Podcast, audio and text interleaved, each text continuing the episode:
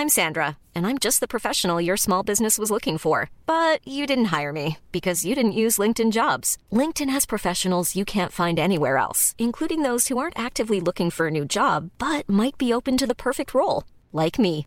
In a given month, over 70% of LinkedIn users don't visit other leading job sites. So if you're not looking on LinkedIn, you'll miss out on great candidates like Sandra. Start hiring professionals like a professional. Post your free job on linkedin.com/people today.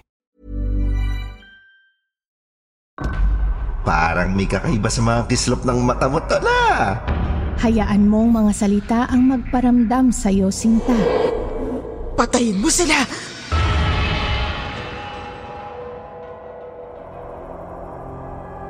Sa mga kakwentong takipsilim naming mahilig makinig sa mga narrations, huwag niyo pong kalimutan ha, bumisita kayo sa isa pa naming channel na Sityo Bangungot.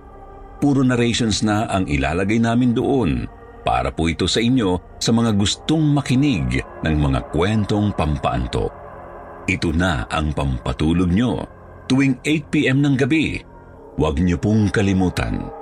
Sityo Bangungot.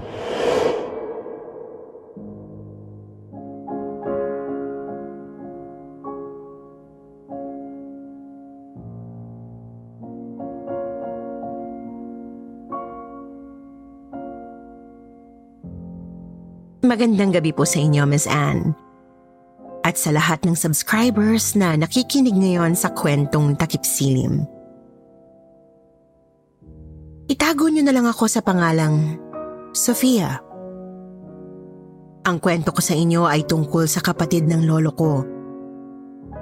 Siya po si Lolo Renato. Kahit kailan ay hindi ko pa siya nakita. Nakilala ko lamang siya dahil sa kwento ng lolo ko sa akin. Bunso sa magkakapatid si Renato. Dati siyang security guard sa isang funeraria sa probinsya namin sa Tarlac. Tahimik na tao raw siya, hindi pala salita at malalim mag-isip. Mabait na tao at mapagpasensya. Pero sa kwento kong ito, masasabi ko talaga na ang mabait na tao ay masama kung magalit. Dahil ang mga kaganapan sa kwentong ito ay magbubunyag ng isang matinding kasalanan ng dahil lamang sa sawing pag-ibig. Sisimulan ko ang kwentong ito noong high school ang aking lolo Renato. Marami daw siyang nakukurso na dahang babaeng kaklase at pinapangarap na maging girlfriend. Ang problema, hindi magawang ligawan ni Lolo Renato sila dahil sa katorpehan.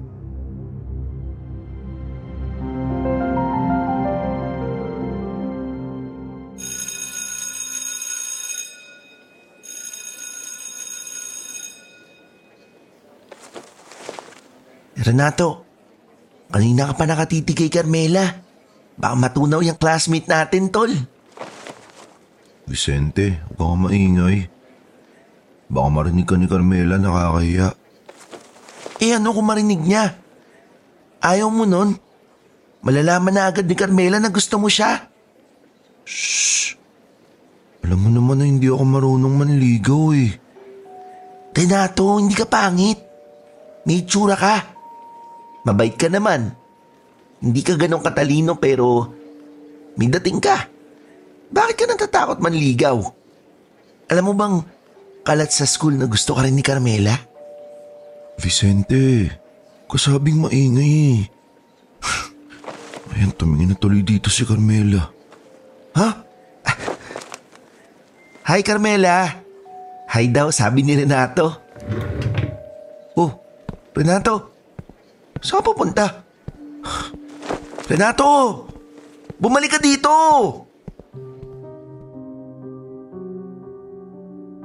Hindi katulad ng kaibigan at kaklase niyang si Vicente. Mahina talaga ang loob ni Lolo Renato pagdating sa pandidiga sa mga babae. Takaw tikim siya pagdating sa babae, Miss Anne. Gusto niya silang makuha at matikman. Pero kapag nandyan na sa harapan niya, umuurong siya at nahihiya. Hanggang sa isang araw.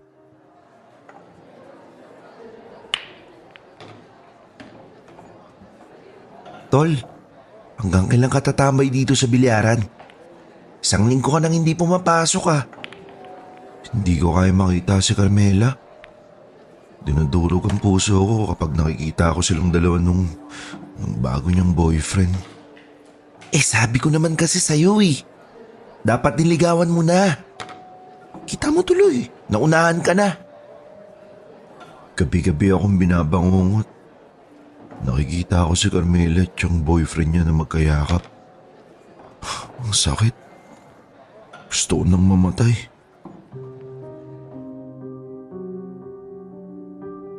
Selosong torpe ang lolo Renato at nabitbit niya ang ganoong ugali hanggang sa pagtanda niya, Miss Anne. Kaya naman, kahit na noong nagkaedad siya, ay nanatili pa rin siyang walang experience sa pakikipagrelasyon. Nanatili pa rin siyang virgin. Naging isa siyang security guard na may malaking insecurity, Miss Anne. Sino ba namang mag-aakala na ang isang security guard na tulad niya ay wala pang karanasan sa pakikipagtalik?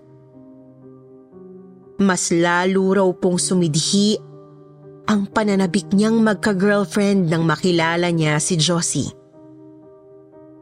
Isang magandang babaeng may-ari ng karinderya sa tapat ng funeraria na pinagtatrabahuhan ni Lolo Renato.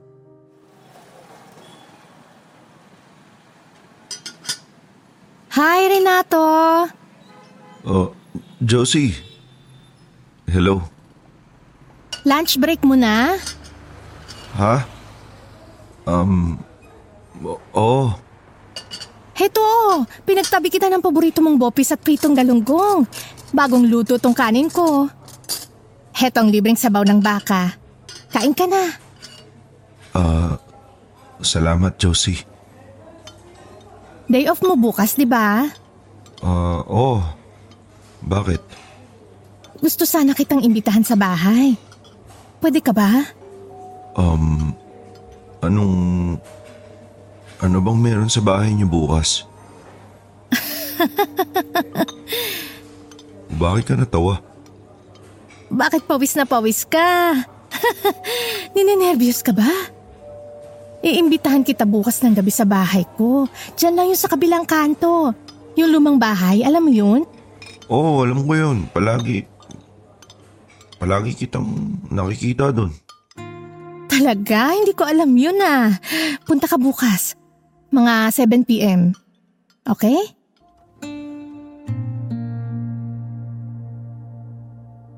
At ganoon nga ang nangyari, Miss Anne. Kabadong kabado man daw si Lolo Renato. Naglakas loob siya sa unang pagkakataon na magpunta sa bahay ni Josie.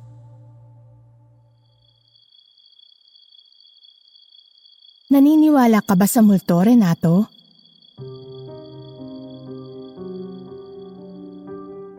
Nagulat po si Lolo Renato sa unang tanong ni Josie sa kanya nung gabing yon. Um, hindi pa ako nakakakita ng multo pero nakakaramdam ako minsan. Sa punerarya na pinagtatrabahuan ko, minsan bigla na lang ako nalalamig kahit mainit naman yung panahon. Dito sa bahay na to, anong nararamdaman mo? May multo ba dito?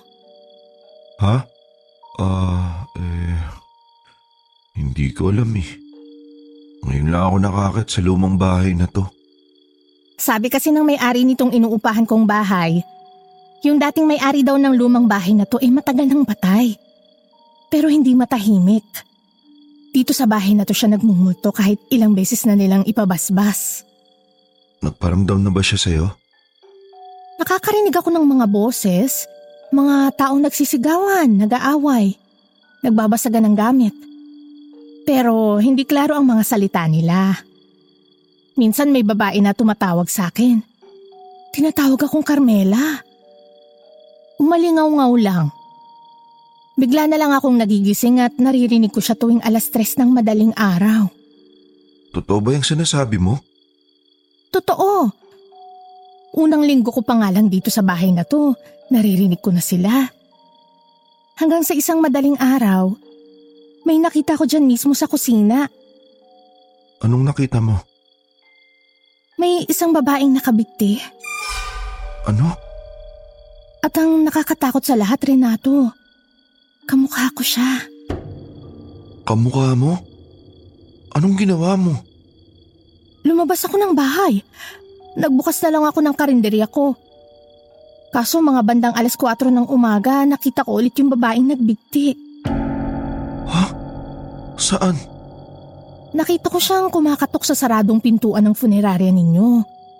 Sa takot ko noon, napatakbo ako sa simbahan sa bayan. Doon ako umidlip hanggang sa pumutok ang araw. At yun ang dahilan kung bakit kita inimbitahan dito sa bahay, Renato. Pwede mo ba akong samahan dito hanggang bukas ng umaga? Ha? Ah, ano kasi?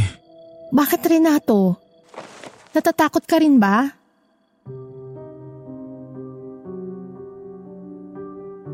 Lumapit si Josie at kinuha ang mga kamay niya.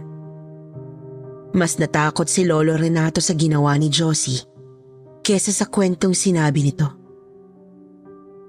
Nanlamig at hindi ito nakapagsalita. Patay ka na ba? Bakit? Ang lamig ng mga kamay mo eh. okay, sige. Hindi kita pipiliting matulog dito kung ayaw mo. Pero gusto ko lang sabihin sa'yo, Renato, na gusto kita. Ah, Josie, ano, um, kasi ano, uuwi na ako.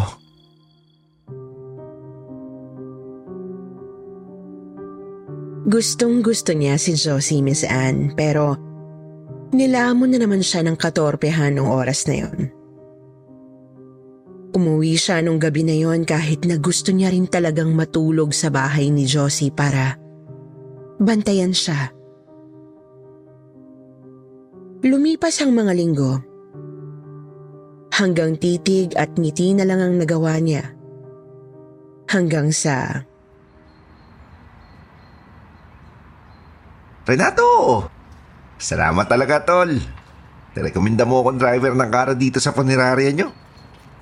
Vicente, alam ko naman kasi na kailangan mo ng trabaho. Tsaka alam ko na hindi mo ako ipapaya sa may-ari nitong funerarya. Oh, oo naman. Maasahan mo ako palagi, tol.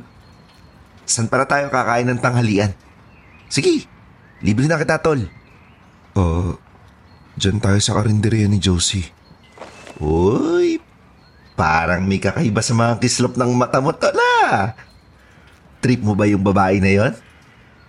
Oo, tol. Matagal na. Gustong gusto ko talaga yung si Josie kaso... Hindi mo pa nililigawan?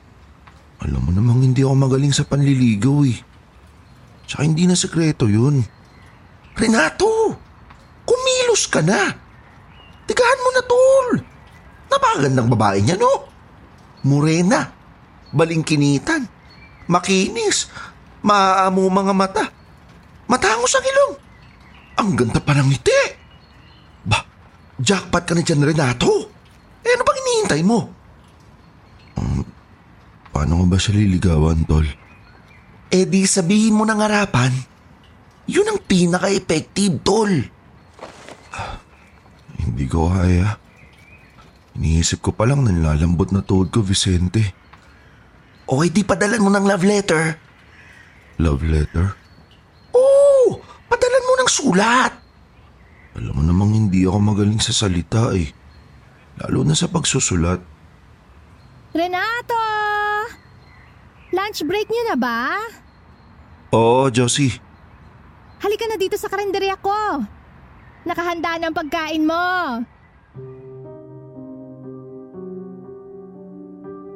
Tumawid sila ng kalsada at pumunta sa karinderya ni Josie. Nakangiting humarap si Josie at inabot ang paboritong ulam ni Lolo Renato. January 20 noon ayon sa kwento. Oh, kain ka na, Renato. Ah, salamat Josie ah. Oh, Vicente tol. Anong gusto mong ulam? May kasama ka pala. Ah, oo, si Vicente, kaklase ko nung high school. Pinasok ko siyang driver sa funeraria namin. Driver ka, Vicente? Oh, Josie! Kinagagal ako makilala ka, Vicente. Ako rin, Josie. Next month, February na. Malapit na ang Valentine's. May kadate ka na ba, Renato? Ha? ha? Ah, wala pa nga eh. Ah, naghahanap siya ng kadate sa Valentine's. Vicente, Renato, tol, ito na yung pagkakataon mo. Imbitahin mo na makipag-date. Dali na. Renato, gusto mo ba na ako ang maging kadate mo sa Valentine's Day? ha?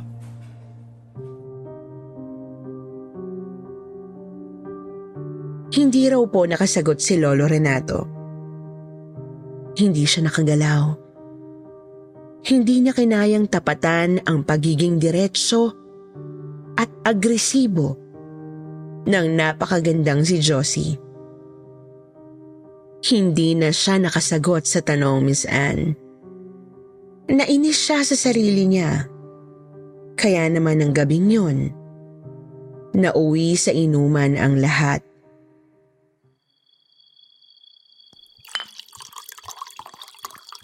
Napaka-torpe ko talaga. Wala akong kwentang lalaki, tol. Naturingan si Q pero wala namang bayag. Uy, tol, huwag mo namang sisihin yung sarili mo. Pero gusto ko siya, Vicente. Hindi ko lang masabi. Hindi ko lang may pagtapat. Gustong gusto ko siyang maging syota, tol. Eh, gusto mo ba tulungan kita, Renato? Paano? Eh, ako na magsusulat ng love letter para sa'yo. Eh, ako na rin magbibigay sa kanya para siguradong matatanggap niya. Gagawin mo yun para sa akin, tol? Oo naman, tol. Manilang yung love letter sa akin. Alam mo namang number one talent ko yung pagsusulat ng tula nung high school pa lang tayo, di ba? Ako nang bahala. Ako nagagawa ng love letter para sa'yo. Ayos. Baka talaga, Vicente.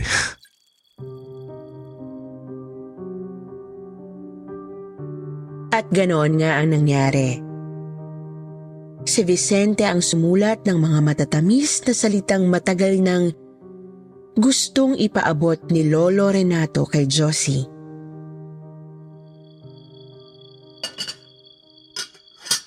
Josie, pauwi ka na ba? Oo, Vicente. Bakit? O-order ka ba ng ulam? Ah, hindi, hindi. May pinapabigay lang sa yung kaibigan ko. Ito, oh. Ano to? Sulat? buksan mo. Basahin mo. Dear Josie, hindi ko man masabi sa iyo kung gaano ka kahalaga. Hayaan mong mga salita ang magparamdam sa iyo, Sinta. Gabi-gabi kang laman ng aking mga dasal. Gabi-gabing naghihintay na maging tayo at tumagal. Tulad ng alon sa dagat ng pag-ibig. Lahat sa iyo'y iaalay dahil iniibig. Bawat ngiti mo't malamyos na himig.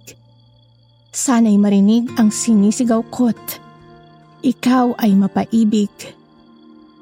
Lihim na nagmamahal. Renato.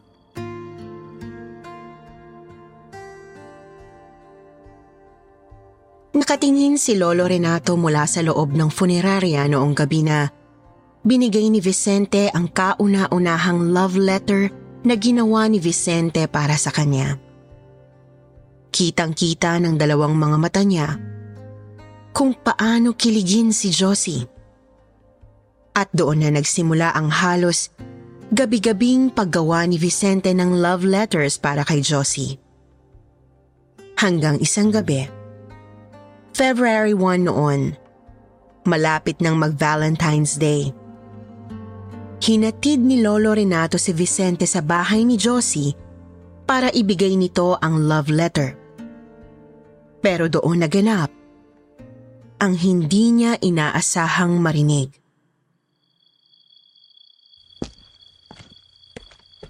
Ah, Renato, sige na, umuwi ka na. Babalitaan na lang kita mamaya, ha?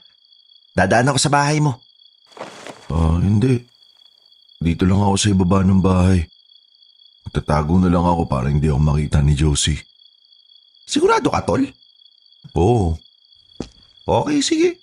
Oh, magtago ka na dyan sa halamanan, ha? Sige, balitaan mo ako ha. Everyone knows therapy is great for solving problems, but getting therapy has its own problems too, like finding the right therapist, fitting into their schedule, and of course, the cost. Well, BetterHelp can solve those problems. It's totally online and built around your schedule. It's surprisingly affordable too. Connect with a credentialed therapist by phone, video, or online chat, all from the comfort of your home. Visit betterhelp.com to learn more and save 10% on your first month. That's BetterHelp H E L P.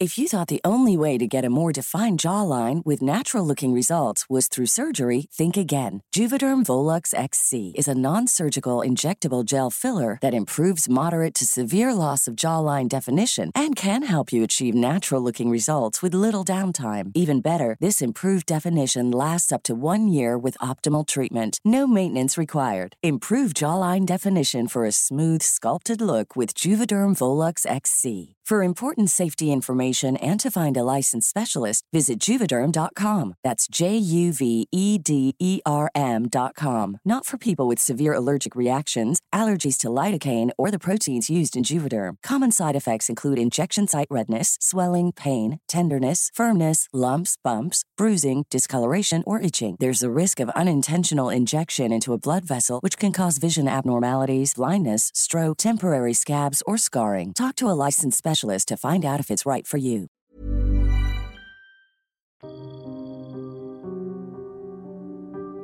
Mabilis siyang nagtago sa halamanan, Miss Anne. Saktong biglang lumabas si Josie mula sa loob.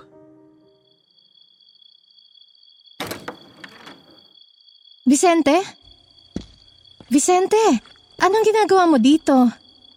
Halika, akyat ka. Um, Josie, may pinapabigay ulit si Renato para sa'yo. Eto, basahin mo. Love letter na naman ba to? Sandali, bubuksan ko. Dear Josie, hindi ko na kayang ikubli ang tanong na gusto kong ibigay. Ang tulad ko ba'y may pag-asa sa tulad mong naging aking buhay? Ako ba'y tinatanggap mo bilang iyong kasintahan? Na magmamahal sa'yo hanggang sa kamatayan?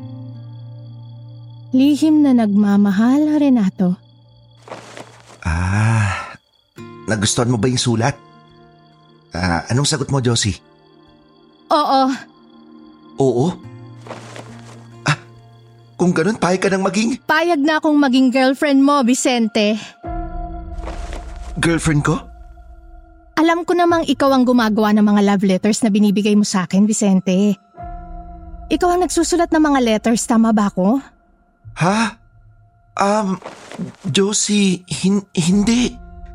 Si, si Renato talaga yung gumagawa ng mga love letters na yan. Hindi niya yun magagawa. Dahil unang araw pa lang na ako nagpakita sa kanya ng motibo, wala naman siyang ginawa o sinabi sa akin. Hindi ako tanga, Vicente. Ikaw ang gumagawa ng mga love letters. Alam ko. At alam kong may gusto ka rin sa akin.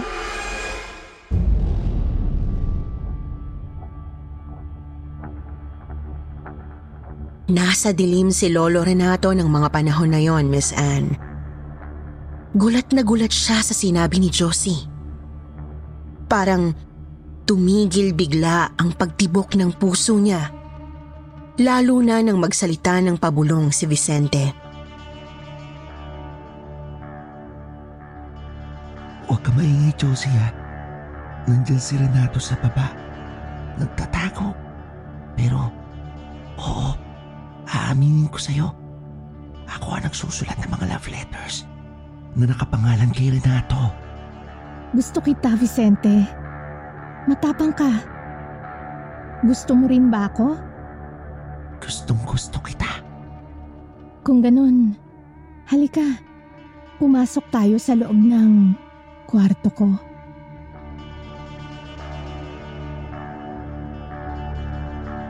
Hindi na niya natiis pang hindi lumabas sa halamanan para tingnan ang dalawa. Laking hilakbot niya, Miss Anne, nang tumingala raw siya sa itaas ng hagdanan. Isang babaeng nakaputi na may nakasukbit na lubid sa leeg ang nakita niyang nakatayo sa pasimano ng hagdanan. Umiiyak ito ng tahimik habang pinanonood sila. Bigla raw itong tumingin kay Lolo Renato. Mga taksil, mga traitor, patayin mo sila. Patayin mo ang mga taksil na tulad nila. Si, sino ka?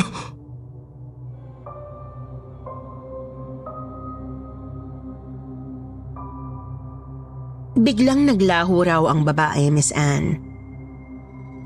Halos napatakbo si Lolo Renato sa sobrang takot. Noon lang siya nakakita ng multo sa tanang buhay niya. At kinausap pa siya nito. Tumakbo raw siya pa uwi na baon ng sama ng loob at takot.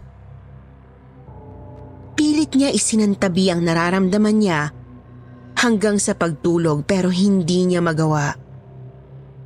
Nung gabi na yon, nagsimula na siyang bangunguti ng isang nakakatakot na pangitain. Ang babae sa hagdanan nagpapakita sa panaginip niya. Umiiyak ito sa dilim. Ang sabi ng asawa ko ako lang ang mamahalin niya. Pero nagtaksil siya sa akin. Huling-huli ko sila na matali kong kaibigan na si Carmela. May relasyon sila ng asawa ko. Carmela! Carmela! Bakit mo to nagawa sa akin na kaibigan mo? At doon sa panaginip, muli raw niyang nakita ang high school crush niyang si Carmela. Nakikipaghalikan sa isang matipunong lalaki na may baril sa tagiliran. Iyak ng iyak ang babaeng may lubid sa leeg habang magkayakap sina Carmela at ang asawa nito. Renato, patayin mo sila. Patayin mo sila. Silang mga traidor, mga taksil. Patayin mo sila! Ah! Diyos ko, tama ba yung napanaginipan ko? Si Carmela nga ba yung babae sa bangungot ko?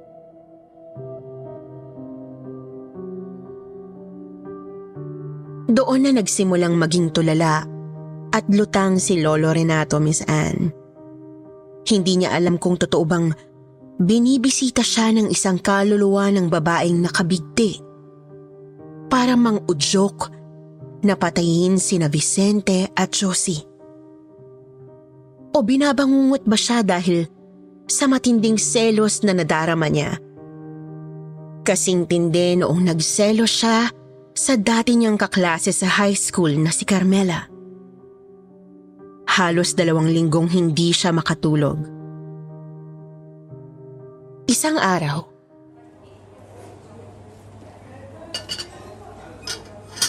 Hi Renato! Hi Vicente!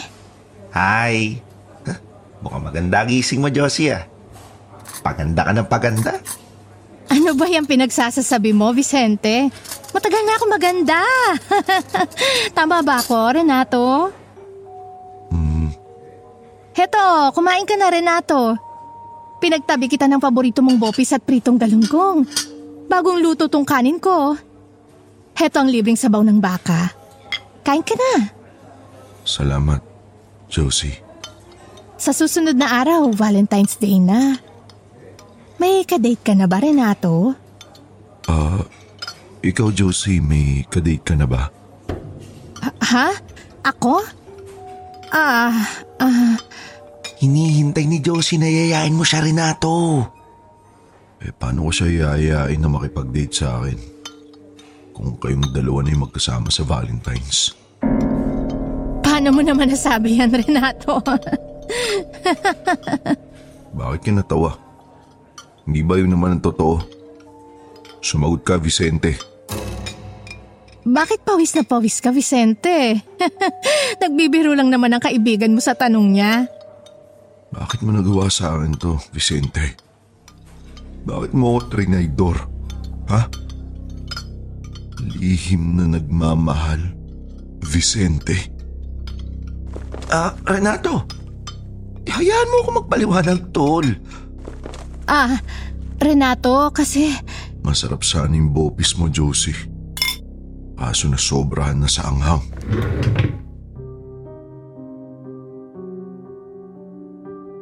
Biglang natahimik sina Josie at Vicente. Binigyan niya sila ng matalim na titig bago siya bumalik sa funeraria. Nung gabi na yon, maagang umuwi ng bahay si Lolo Renato. Pero sinundan siya ni Vicente para magpaliwanag.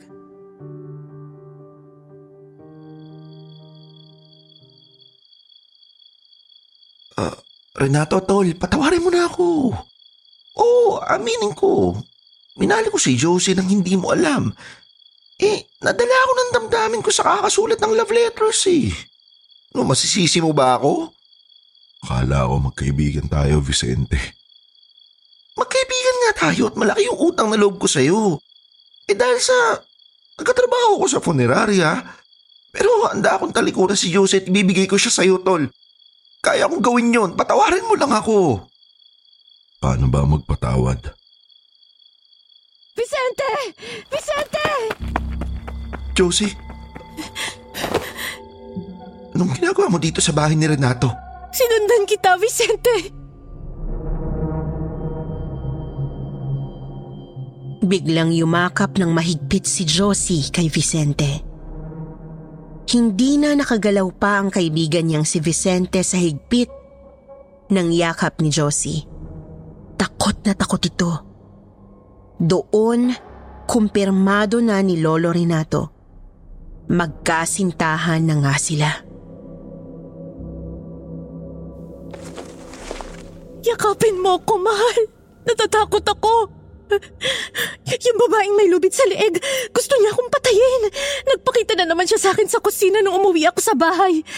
Nakalutang siya sa area at galit na galit sa akin. Tinatawag niya akong Carmela. Carmela? Tulungan niyo ako. Natatakot ako. Renato. Nandiyan naman si Vicente para tulungan ka, Josie. Tama ba ako, Vicente? Sige na. Samahan mo na si Josie sa bahay niya. O kaya iuwi mo na si Josie sa bahay niyo, Vicente. Para mas masaya kayong dalawa.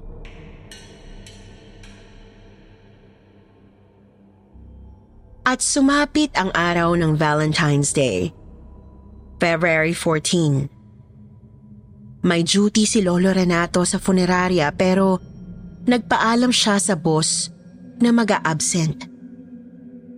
Imbis na maghanap ng babaeng kadate noong gabi na yon, si Vicente ang inimbitahan niya sa isang inuman sa bahay niya. Ayon sa kwento, alas 7 ng gabi nang magsimula silang mag-inuman.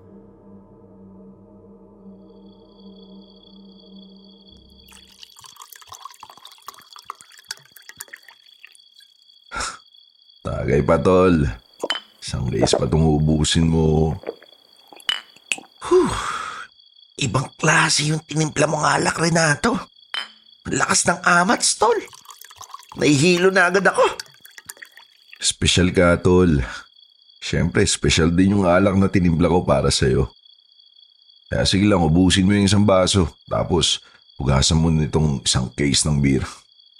Cheers! Cheers! Masaya ako para sa inyo ni Josie, tol. At least alam ko na ngayon na hindi talaga ako para sa kanya.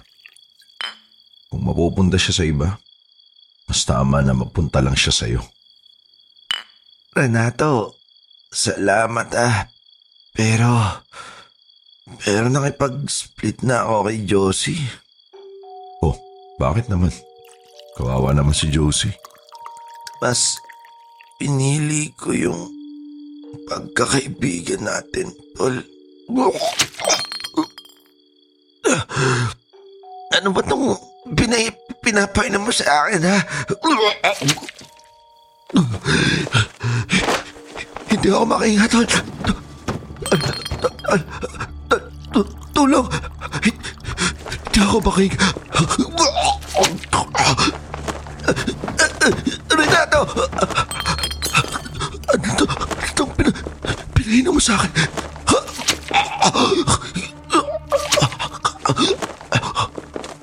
Maaga akong gumising kanina. Pumunta ako sa loob ng morgue ng funeraria nang walang nakakaalam. Kumuha ako ng mga gamot sa pangimbalsamo ng patay. Hinalo ko sa alak. Nilasan mo ako, tol.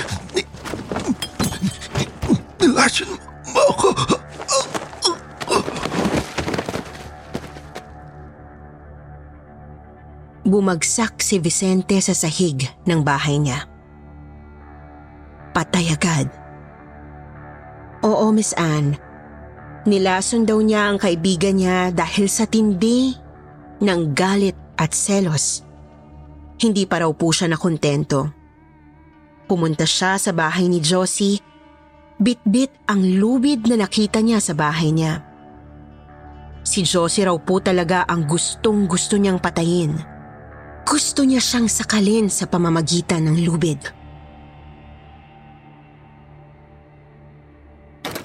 Josie! Josie, Happy Valentine's.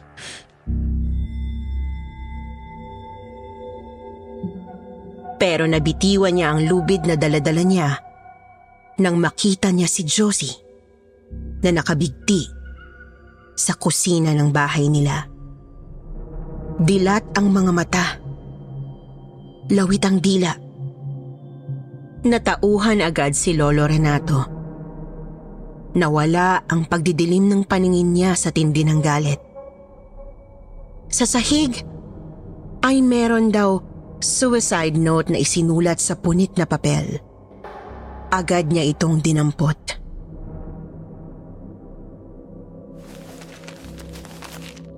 Vicente, kung hihiwalayan mo rin lang ako, mabuti pang mamatay na lang ako.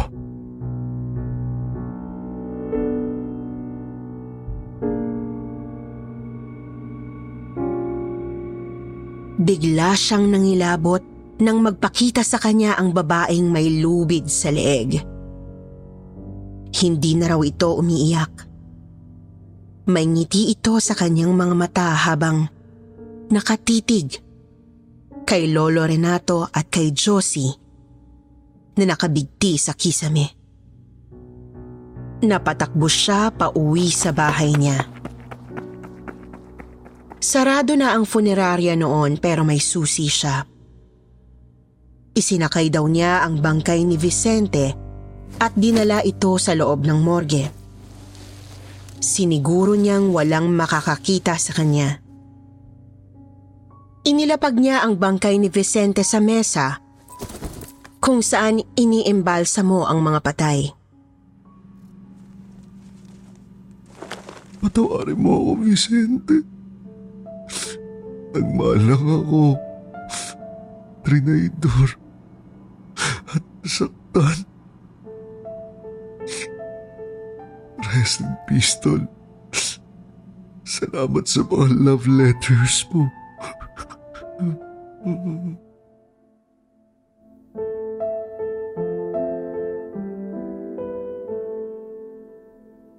Naghakot siya ng mga gamit niya at nagpakalayo-layo mula sa probinsya namin. Tinakasan niya ang masaklap na pagpatay na ginawa niya at hindi siya mahagilap kung saan. Matagal daw na hindi nagparamdam si Lolo Renato sa mga magulang at kapatid nito. Pero taong 1975, sa araw mismo ng Valentine's, nakatanggap ng liham ang mga magulang ni Lolo Renato mula sa kanya. Mistulang matalinghagang tula ang nakasaad sa liham. Araw ng mga puso Araw ng paninibugho. Mapait at puno ng hilakbot. Kahit anong bait, ang kasalanay lumalapit. Nang dahil sa sakit nitong masalimuot na pag-ibig, nais kong bumangon muli sa agos ng ilog na maglilinis ng aking narumihang budhi. Patawarin ako ng may kapal patawad sa pamilya kong minamahal. Iyon lang daw po ang nakasulat. Wala na raw silang ibang balitang nahagila pa mula kay Lolo Renato. Para daw pong puzzle ang liham na pinadala niya. Para daw itong tula ng pamamaalam. Ayon sa kwento, naniniwala silang nagpakamatay si Lolo Renato Iyon ang pagkakaintindi nila sa tula. Natatalon siya sa ilog para magpakamatay dahil sa konsensya. Sa mga nakikinig, ganito rin ba ang pagkakaintindi niyo sa sinabi sa tula? Dito nagwawakas ang malungkot at nakakahilakbot na kwento ko, Miss Anne. Tandaan natin, mga kaibigan, na nakikinig sa ngayon. Kapag nagmahal ka, may kasamang sakit yan. Kapag umibig ka, dapat handa kang masaktan. Pero hindi sagot ang kasalanan para ang sakit ay makalimutan. Magandang gabi at belated happy Valentine's sa inyong lahat. Nagmamahal, Sophia.